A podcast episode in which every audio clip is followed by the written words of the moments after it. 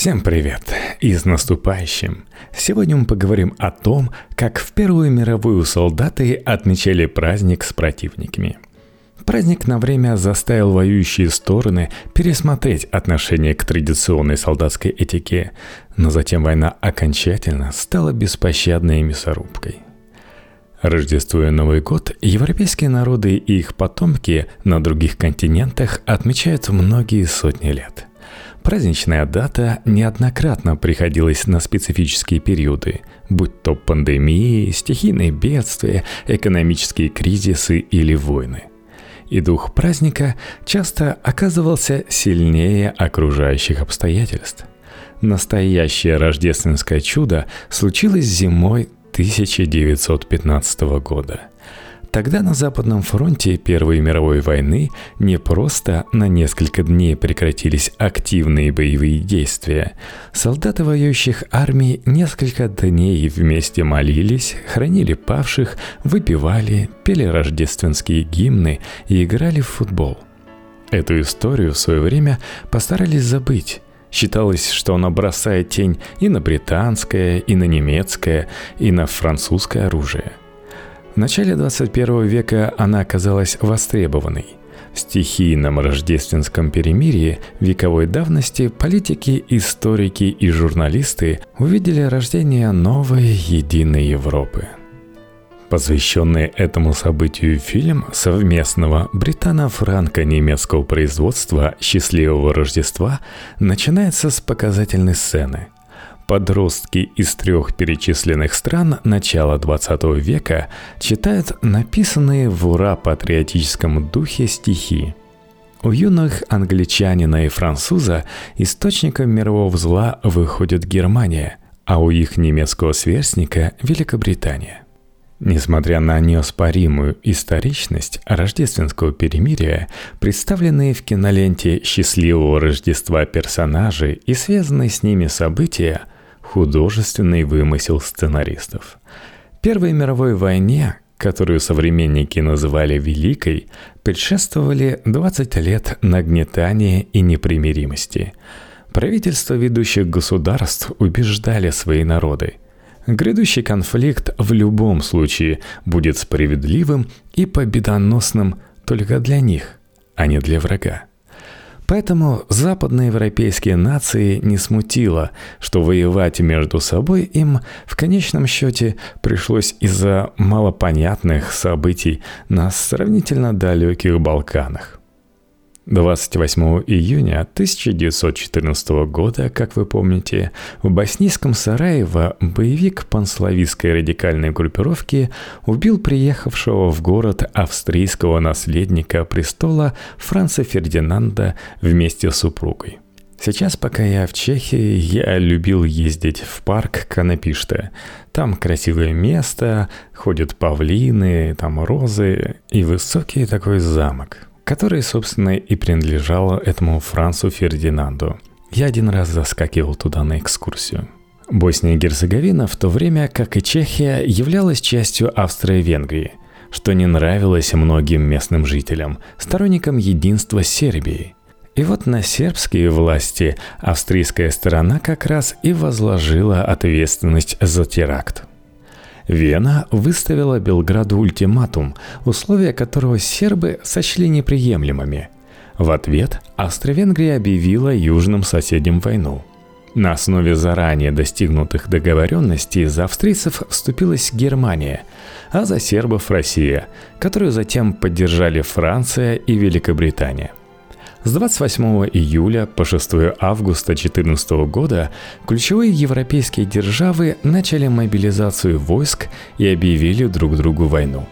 К 1914 году в Европе сложились два враждебных триумвирата – Антанты, согласие, в составе России, Франции и Великобритании и центральных держав – Германии, Австро-Венгрии и Италии – Последняя, правда, с началом войны объявила нейтралитет, а затем приняла сторону Антанты. Общественное мнение во всех странах поддерживало эти решения. Провоенные позиции заняли даже обычно пацифистски настроенные левые партии. Здесь сказалось влияние ура-патриотической пропаганды. Британцы были убеждены, что они единственные, кто спасет устоявшийся порядок в мире от тевтонских варваров. Немцы же полагали, что защищают свою страну и ее союзников от окруживших недругов. Французы видели в войне свой патриотический долг – вернуть домой а захваченные прусаками 40 лет назад приграничные Эльзас и Лотарингию – Летом 1914 года воюющие стороны не сомневались, что война будет короткой. Несколько недель, в худшем случае месяцев. И к Рождеству враг точно окажется разбитым. В этом были убеждены политики, офицеры и простые солдаты из разных стран – Страны Антанты считали, что немцы не выдержат войны на два фронта и быстро задутся под одновременным натиском союзников с запада и с востока. Германия уповала на план Шлиффена – быструю оккупацию Франции путем флангового обхода через нейтральную Бельгию – по немецким расчетам, британцы после такого фиаско ретировались бы на свой остров, а оставшаяся в одиночестве Россия пала бы под ударами Берлина и его союзников. «Обед у нас будет в Париже, а ужин в Санкт-Петербурге», писал Вильгельм II, император Германии. Но в первые месяцы войны ни одна из сторон не достигла решающей победы. Немцы продвинулись вглубь Франции – но не окружили и не уничтожили крупные вражеские силы в генеральном сражении. К середине ноября линия Западного фронта стабилизировалась от Северного моря до швейцарских Альп. Глубоко эшелонированная оборона и концентрация огромных сил сделали невозможными внезапный решающий удар. По итогу пехотинцы в окопах чувствовали себя обманутыми – Командование обещало быструю победу и возвращение домой к Рождеству. Но вот в действительности солдаты неделями и месяцами просиживали в грязи под дождями и снегом, терпели постоянные вражеские артобстрелы, холод и антисанитарию. В боевых действиях наступило затишье, и люди по другую сторону фронта уже оказались не врагами, а товарищами по несчастью – в декабре 2014 года один английский офицер с передовой сообщал, что люди в спокойные дни часто болтали со своими немецкими визави. Настолько близко лежали выкопанные противниками траншеи. Немцы, плюнув на все из-за кошмарных усилий, вылезали на осклизлые брустверы своих окопов, устраивались просушить обувь и кричали «Не стреляйте! Не стреляйте!» Наши солдаты их послушались. Они тоже усаживались на бруствере, сушили обувь и посмеивались над серыми муравьями напротив. Сообщал британский военкор Филипп Гиббс. Среди немцев и союзников по Антанте на передовой распространился негласный принцип «живи и дай жить другим». Солдаты все чаще не стреляли по противнику, если тот непосредственно им не угрожал – перекрикивались и обменивались между собой шутками, ведь многие в окопах худо-бедно знали язык своих соседей по другую сторону фронта. Заканчивался декабрь, близилось западное Рождество.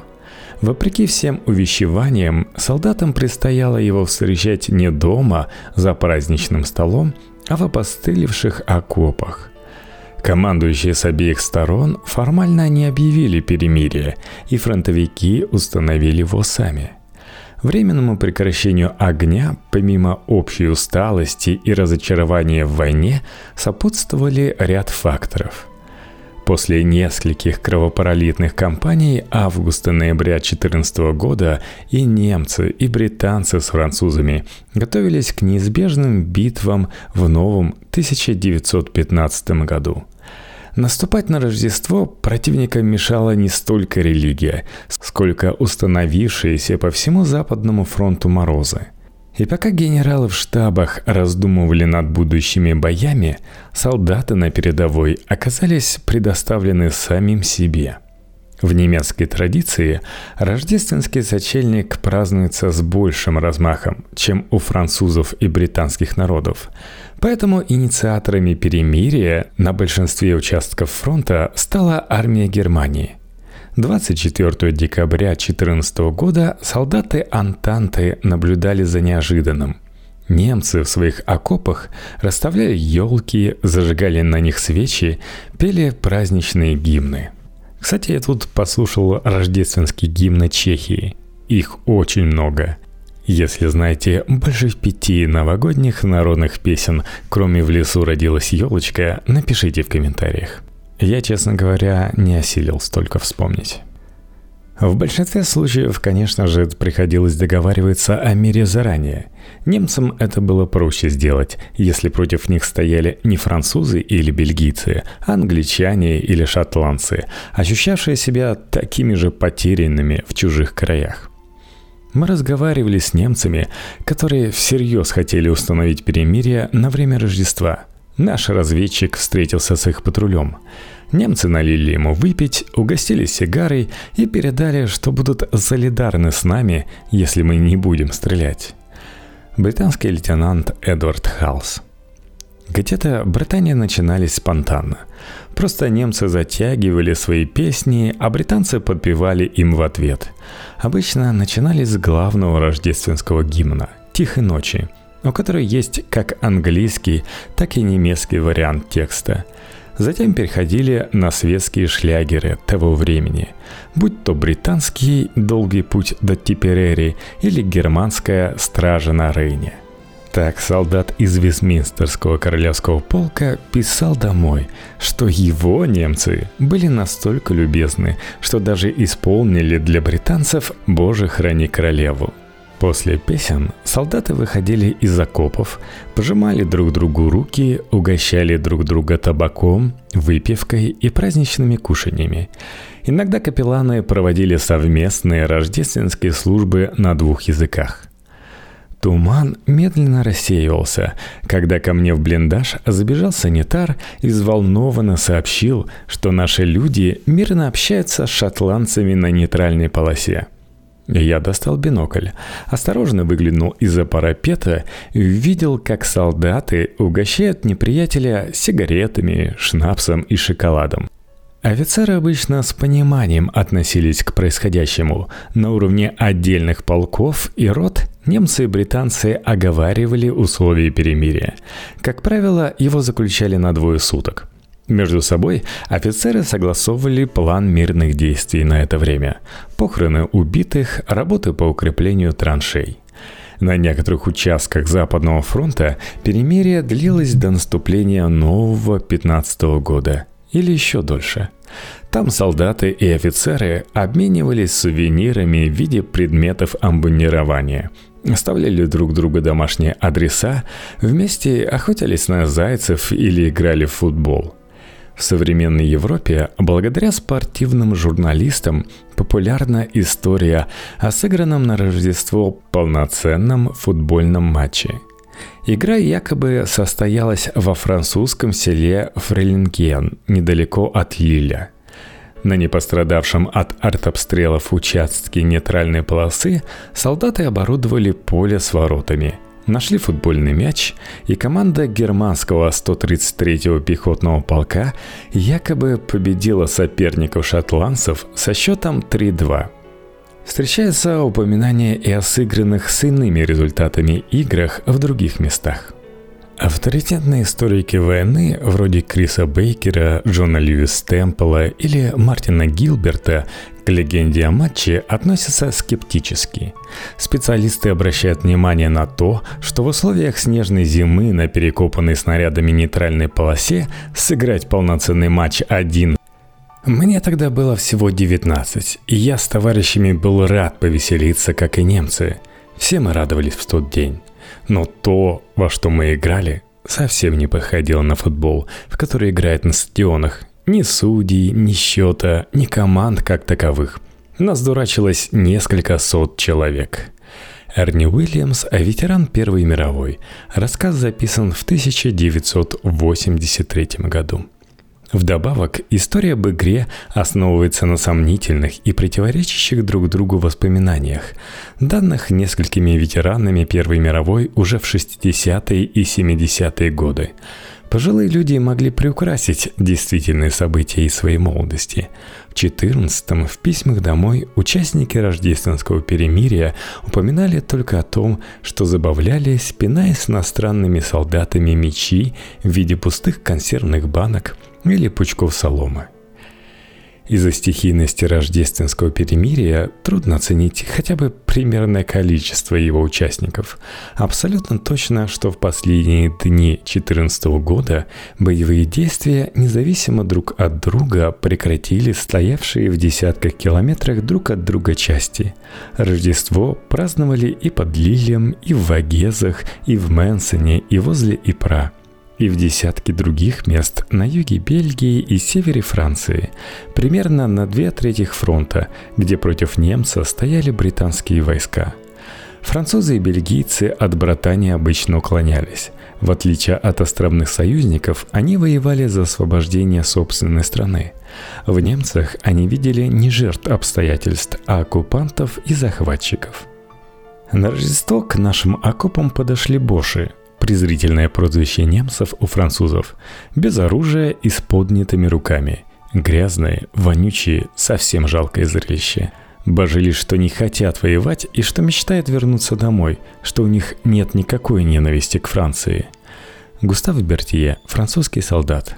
В самой германской армии отношение к перемирию тоже было неоднозначным. Важную роль играл фактор региональной идентичности. Один английский солдат в письме на родину рассказал, что на Рождество рядом с его полком стояли два вражеских – саксонский и прусский. Первые хотели перемирия, а вторые были настроены враждебно и даже стреляли по британцам – Возмущенные саксонцы устроили потасовку с соотечественниками и убедили тех не мешать им веселиться вместе с новыми друзьями. Извиняясь перед англичанами за поведение соседей, саксонцы уверяли, что терпеть не могут пруссаков вместе их с кайзером и совсем не хотят воевать. Немцы шутили «Вы англосаксы, мы просто саксы. Так чего же нам между собой делить?» Можно предположить, что Англию. О похожих случаях свидетельствовали и другие британцы. Английский капитан Роберт Майлз писал домой, что его люди курили и болтали со своими немцами всю рождественскую ночь хотя с соседних участков доносились звуки перестрелки. Другие британцы в письмах домой вообще призывали близких не верить в слухи о перемирии, сообщая, что противник вел по их полкам огонь и в праздничную ночь. Я впервые увидел пленных. Их было много. Они сидели, лежали, курили. Французы без оружия. Меня поразил внезапный шок. Я даже посмеялся над собой. Меня поразило, что они были такими же людьми, как и мы. Раньше я об этом даже не задумывался. Немецкий писатель, ветеран Первой мировой Эрих Ремарк, брат Марии. В отдельных местах ожесточенные бои действительно шли и в рождественские дни. 26 декабря 2014 года французский иностранный легион атаковал немцев у эльзасского городка Мюлуз. Пятидневная битва не привела никаким результатам для атаковавших. С обеих сторон погибло около 1300 солдат. И все дело в том, что немецкое, британское и французское командование на уровне корпусов и дивизий осудило братание на Рождество. Но строгого наказания участвовавших в них солдатам и офицерам не последовало.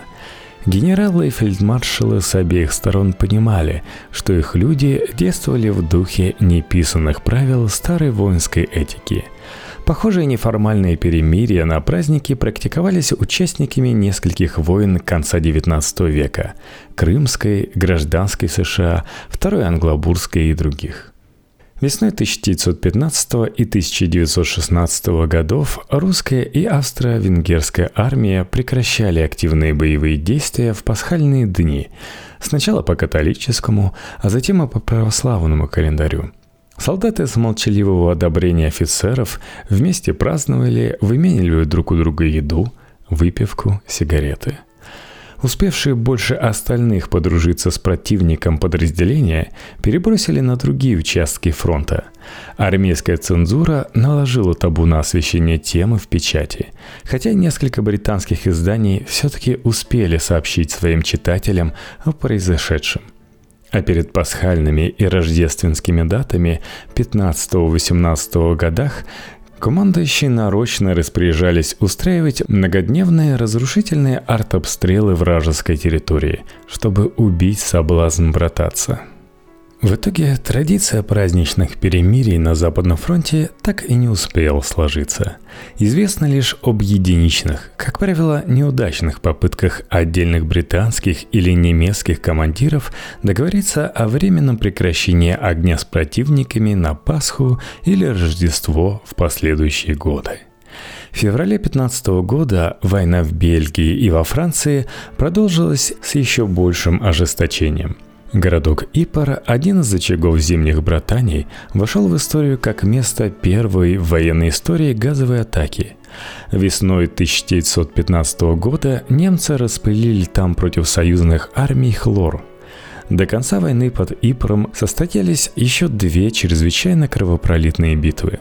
В совокупности они унесли жизни до миллиона солдат, без значимых успехов для каждой из сторон – вот видите речушку? Не больше двух минут ходу отсюда. Так вот, англичанам понадобился тогда месяц, чтобы до нее добраться. Целая империя шла вперед, за день продвигаясь на несколько дюймов. Падали те, кто был в первых рядах, их место занимали шедшие сзади. А другая империя также медленно отходила назад – и только убитые оставались лежать бесчетными грудами окровавленного тряпья. Американский писатель, ветеран Первой мировой Фрэнсис Скотт Фиджеральд. Первая мировая война надолго осталась в памяти разных народов как апофеоз бездумной и безмерной жестокости. Взятие разрушенной фермы или выход к крошечному ручейку нередко в ней оборачивались многодневными битвами с огромными жертвами – Поэтому говорить о рождественском перемирии 14 года долгое время было не принято. Лишь уже после Второй мировой войны память об этом событии получила новую жизнь. Политики, историки и журналисты увидели в нем готовность людей из разных стран по своей воле отказаться от убийства друг друга во имя всеми любимого праздника – Последний участник братании на Рождество 2014 года, шотландец Альфред Андерсон, дожил до 2005 года и скончался в 109-летнем возрасте. Про перемирие он вспоминал, что это были просто самые тихие сутки за все четыре года войны. С наступающим вас! Желаю больше радостных событий и уверенности в завтрашнем дне –